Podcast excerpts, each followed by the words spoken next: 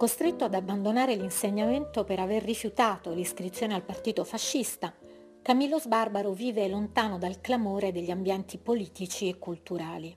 Da ripetizioni di latino e greco, vive una vita sobria, incomincia la sua attività di traduttore.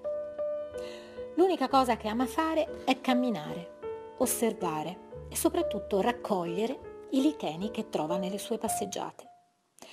I licheni, piccole incrostazioni vegetali che allo sguardo distratto paiono monocolori, grigiastre, ma avvicinandosi si lasciano scoprire in quella loro microscopica perfezione. Sbarbaro è un poeta leopardiano, crepuscolare. Raccoglie stati d'animo che consegna al lettore e poi sembra passare oltre, con la consapevolezza che nulla possa cambiare.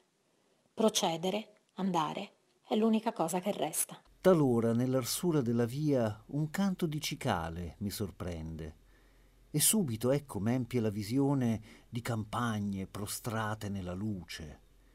E stupisco che ancora al mondo sian gli alberi e l'acque tutte le cose buone della terra che bastavano un giorno a smemorarmi. Con questo stupor sciocco l'ubriaco riceve in viso l'aria della notte. Ma poi che sento l'anima aderire ad ogni pietra della città sorda, com'albero con tutte le radici, sorrido a me indicibilmente come per uno sforzo d'ali i gomiti alzo. I versi ascoltati li abbiamo tratti dalla prima raccolta di Camillo Sbarbaro, che si intitola Pianissimo e che nasce con l'inizio della Grande Guerra la fragilità delle cose, la marginalità di quello che significano, è il dolore su cui lavora il poeta. Guardando a Leopardi e a Baudelaire, costruisce una sorta di diario morale, i cui temi sono la scissione dell'io, l'individuo ridotto oggetto. Ci si guarda vivere, è la vita stessa a mancare. L'apatia e l'estraniamento dalla realtà, costituiscono le varie forme che assume l'incapacità dell'uomo di sentirsi parte del mondo.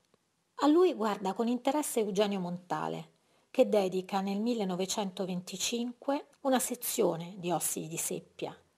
La dedica a quello che definiva l'amico storico di cupidigie e di brividi. La prima si intitola Caffè a Rapallo e la seconda, che ascolteremo, Epigramma. Sbarbaro, estroso fanciullo, piega versicolori carte e ne trae navicelle che affida alla fanghiglia mobile d'un rigagno. Vedile andarsene fuori. Sii preveggente per lui, tu, galantuomo che passi.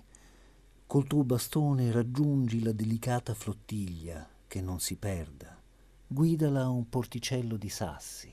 Un invito montaliano al lettore di Sbarbaro e al tempo stesso un'analisi critica della sua poetica.